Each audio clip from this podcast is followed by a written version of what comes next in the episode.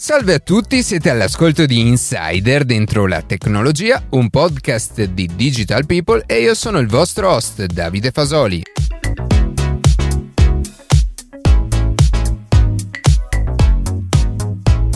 Oggi cercheremo di capire che cos'è il metaverso e se potrà effettivamente diventare nei prossimi anni una vera e propria realtà virtuale. Prima di passare alle notizie che più ci hanno colpito questa settimana, vi ricordo che potete seguirci su Instagram a chiocciola dentro la tecnologia, iscrivervi alla newsletter e ascoltare un nuovo episodio ogni sabato mattina su Spotify, Apple Podcast, Google Podcast oppure direttamente sul nostro sito.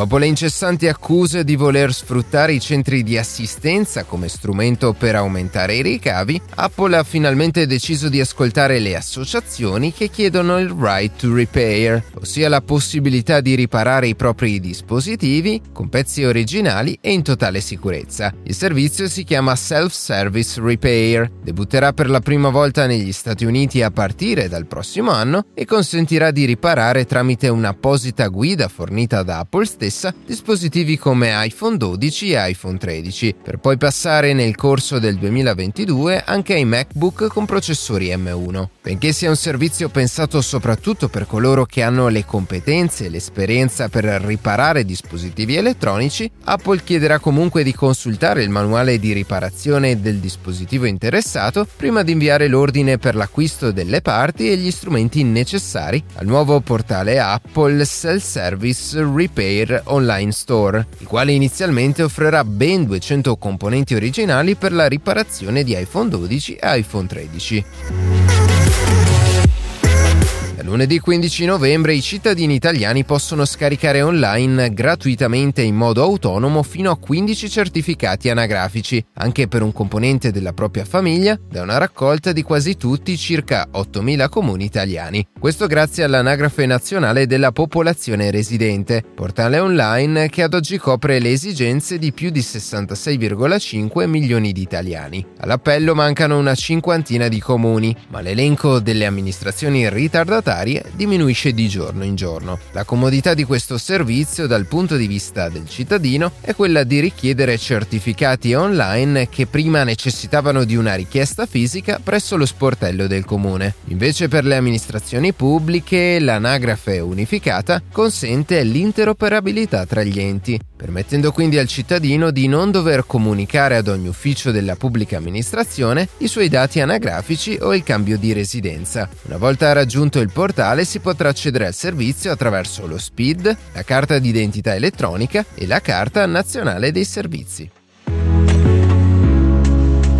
Con 14 anni di ritardo è finalmente pronto il telescopio più avanzato che avremo a disposizione per i prossimi anni. Si tratta del James Webb Space Telescope e sarà di fatto il successore del telescopio Hubble, che negli anni ci ha regalato meravigliose immagini dallo spazio più profondo. Il nuovo telescopio, che porta il nome del direttore NASA che portò l'uomo sulla Luna, è costato complessivamente quasi 10 miliardi di dollari, finanziati in parte anche dall'ESA, e partirà per per lo spazio fra un mese, il 18 dicembre. Con i suoi 6500 grammi e un diametro dello specchio di 6,5 metri, inoltre sarà il più grande telescopio spaziale mai creato e ci vorrà qualche settimana prima che diventi completamente operativo. Il telescopio infatti partirà per così dire piegato su se stesso e una volta nello spazio dovrà raggiungere autonomamente la destinazione a 1,5 milioni di chilometri dalla Terra e poi dovrà dispiegarsi e allineare allineare gli specchi con una precisione assoluta e una volta operativo sarà pronto per continuare il lavoro di Hubble e darci la possibilità di osservare i dettagli dello spazio più profondo.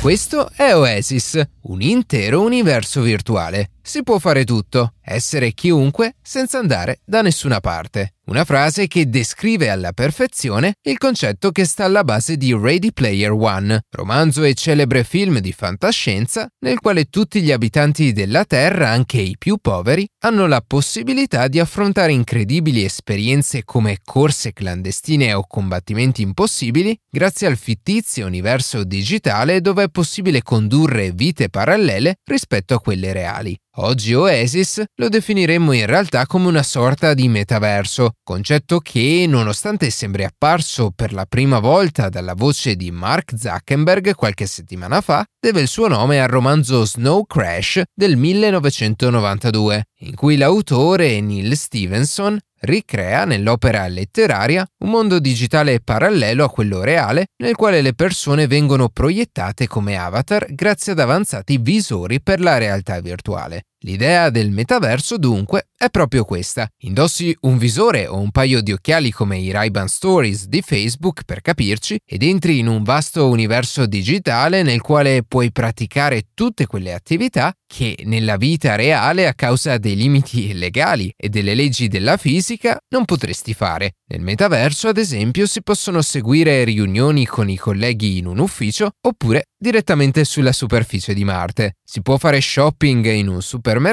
che si trova solamente negli Stati Uniti, si possono invitare amici nella nostra casa digitale localizzata chissà dove e così via. In ogni caso, se oggi stiamo sentendo parlare così tanto del metaverso, lo dobbiamo soprattutto a Mark Zuckerberg, che giusto qualche settimana fa ha deciso di trasformare l'ormai ex Facebook in una società del metaverso, cambiandone prima di tutto il nome, guarda caso, in Meta. Eppure, in questa improvvisata modifica del business model dell'azienda californiana potrebbe celarsi anche la semplice volontà di risollevare il brand, uscito ma ridotto dalle inchieste culminate di recente con la pubblicazione dei Facebook Papers, in cui 17 testate americane hanno criticato la società di Zuckerberg di essere stata poco trasparente sulla gestione dei dati degli utenti e di aver favoreggiato i repubblicani nell'assalto a Capitol Hill lo scorso gennaio. E questi sono solo un paio di esempi fra molti. Tutto ciò per dire che, allo stato attuale delle cose, non possiamo ancora sapere se Meta riuscirà ad arrivare fino in fondo in questo progetto. Al momento Zuckerberg ci ha lasciato con un pugno di mosche in mano, composto da molte idee e buoni propositi, ai quali però dovranno sommarsi investimenti e ricerche, sia in infrastrutture hardware che software. Comunque la società di Zuckerberg non è la sola intenzionata a investire in questa promettente realtà digitale, anzi al giorno d'oggi esistono diversi casi e parecchio famosi tra l'altro in cui il metaverso, seppure in forma embrionale, ha già iniziato a manifestarsi. Tra le principali aziende degne di nota troviamo Microsoft, che ancora prima dell'annuncio di Facebook ha dimostrato l'intenzione di investire nella realtà virtuale tramite Microsoft Mesh, ovvero una nuova piattaforma basata sul cloud cloud di Azure che consentirà ai propri utenti di tenere riunioni tramite ologrammi mentre si trovano in luoghi diversi. Inoltre, secondo il CEO della società di Redmond, Mesh potrà essere impiegata anche nei diversi ambiti della nostra vita, come la condivisione ad esempio di esperienze di un viaggio virtuale o di modelli tridimensionali architettonici in cui gli ingegneri potranno interagire gli uni con gli altri. La società di Zuckerberg, di cui abbiamo parlato poco fa, ha intenzione di integrare verticalmente tutti i servizi dell'ex gruppo Facebook, ossia WhatsApp, Instagram e Facebook, in un grande spazio condiviso grazie alla tecnologia VR, in cui l'utente può diventare un cosiddetto prod user, un neologismo che indica appunto la possibilità di essere contemporaneamente sia creatore che acquirente. Anche Nvidia ha di recente iniziato la corsa al metaverso tramite l'annuncio della piattaforma Omniverse Avatar. In questo caso però, a differenza delle precedenti visioni di metaverso, l'azienda leader nel settore dei processori grafici, mediante algoritmi basati sull'intelligenza artificiale, darà la possibilità agli utenti di creare avatar autosufficienti e altamente dettagliati grazie anche al supporto della tecnologia ray tracing, in grado di calcolare e simulare il comportamento della luce nella realtà. Ma se c'è un settore nel quale il metaverso potrà letteralmente sfondare le porte dell'innovazione, è sicuramente quello videoludico. In questo senso, realtà molto più complete e consolidate rispetto alle visioni di Facebook, Microsoft o Nvidia hanno già fatto capolino nella nostra vita quotidiana forse nessuno se n'è reso conto, ma famosi giochi come Minecraft di Mojang o Fortnite di Epic Games hanno già implementato l'idea di metaverso da diversi anni, benché, nell'effettiva accezione del termine promosso dalla società di Zuckerberg, non sia necessario l'utilizzo di caschi o particolari dispositivi per la realtà virtuale. Tant'è che per giocare a questi titoli, invece che costosi e ingombranti visori che svolgono poche e precise funzioni, è sufficiente avere un buon computer o una comunissima console, anche di non ultima generazione, con le quali possiamo oltre che giocare, lavorare o studiare senza particolari impedimenti, come quelli legati alla pesantezza fisica dei dispositivi VR che la nostra testa deve sopportare. Tornando a parlare di Minecraft e Fortnite, i conoscitori di entrambi i videogiochi avranno già potuto intuire quali possono essere i parallelismi tra i meccanismi di gioco dei due titoli e quelli del concetto di metaverso. Da una parte abbiamo infatti un videogame in cui gli utenti possono sia creare contenuti, sia condividerli direttamente in compagnia degli altri all'interno di un server condiviso, e dall'altra un titolo che nel tempo è diventato così famoso da potersi permettere di ospitare concerti live di famosi artisti come Travis Scott e Ariana Grande,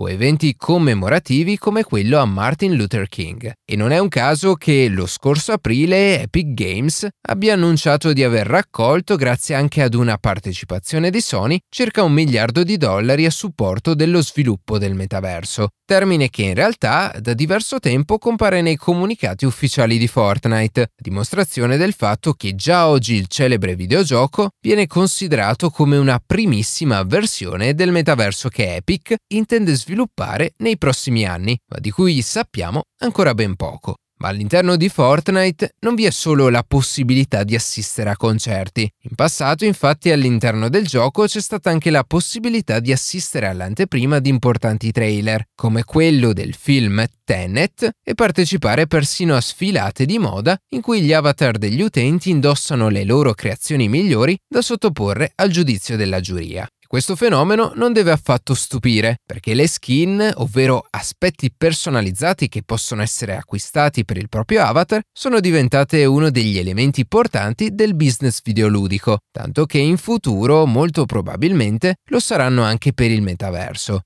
Vista l'importanza di tale modello di business, è del tutto naturale che uno dei brand di abbigliamento più noti al mondo, Balenciaga, abbia intrapreso una partnership con Epic Games per realizzare su Fortnite skin firmate con il logo dell'azienda e altri strumenti da utilizzare in battaglia. Situazioni del genere, tuttavia, che potrebbero realizzarsi in un ipotetico metaverso, darebbero origine a fenomeni di contraffazione, esattamente come avviene nel mondo reale, come quando si comprano capi falsificati a un prezzo minore. Per porre rimedio a questa eventuale situazione, inevitabilmente si inseriscono gli NFT, ovvero le ormai note firme digitali salvate su blockchain in grado di garantire la proprietà e l'unicità di un oggetto digitale ed il vantaggio che offrirebbe questa tecnologia sarebbe inequivocabile. I certificati NFT infatti offrirebbero agli utenti che popolano un probabile metaverso la possibilità di dimostrare il possesso di un capo Balenciaga digitale autentico e soprattutto più in generale di salvaguardare una forma di business che occuperà sicuramente una posizione centrale in una società del metaverso.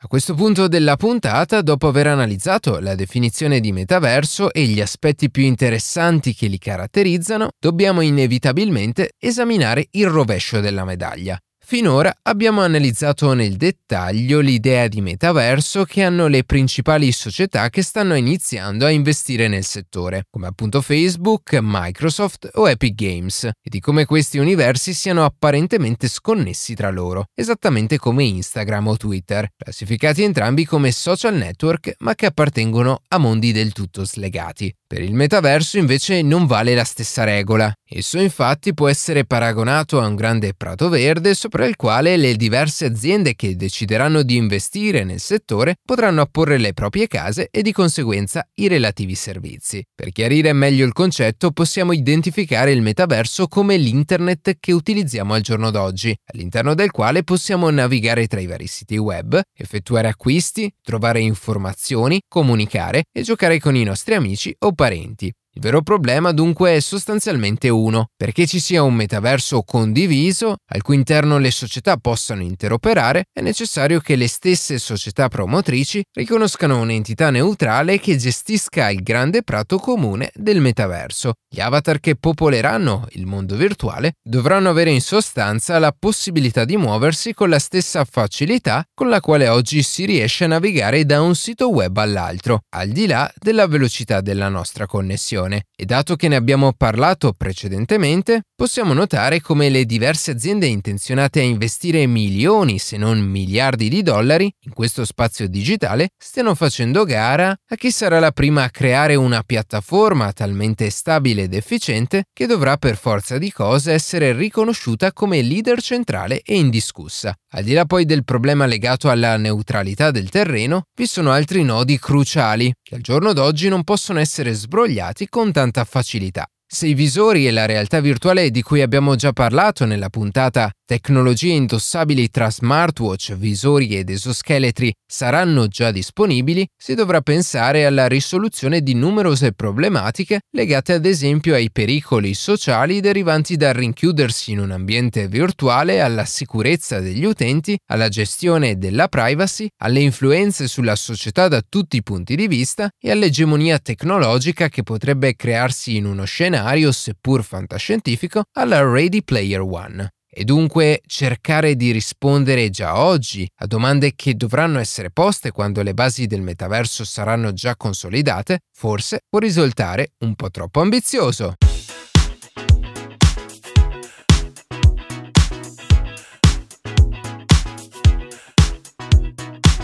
E così si conclude questa puntata di Insider dentro la tecnologia. Io ringrazio come sempre la redazione e in special modo Matteo Gallo e Luca Martinelli che ogni sabato mattina ci permettono di pubblicare un nuovo episodio. Per qualsiasi tipo di domanda o suggerimento scriveteci a redazione chioccioladentrolatecnologia.it, seguiteci su Instagram a chioccioladentrolatecnologia dove durante la settimana pubblichiamo notizie e approfondimenti. Qualsiasi caso nella descrizione della puntata troverete troverete tutti i nostri social. Se trovate interessante il podcast condividetelo che per noi è un ottimo modo per crescere e non dimenticate di farci pubblicità. Noi ci sentiamo la settimana prossima.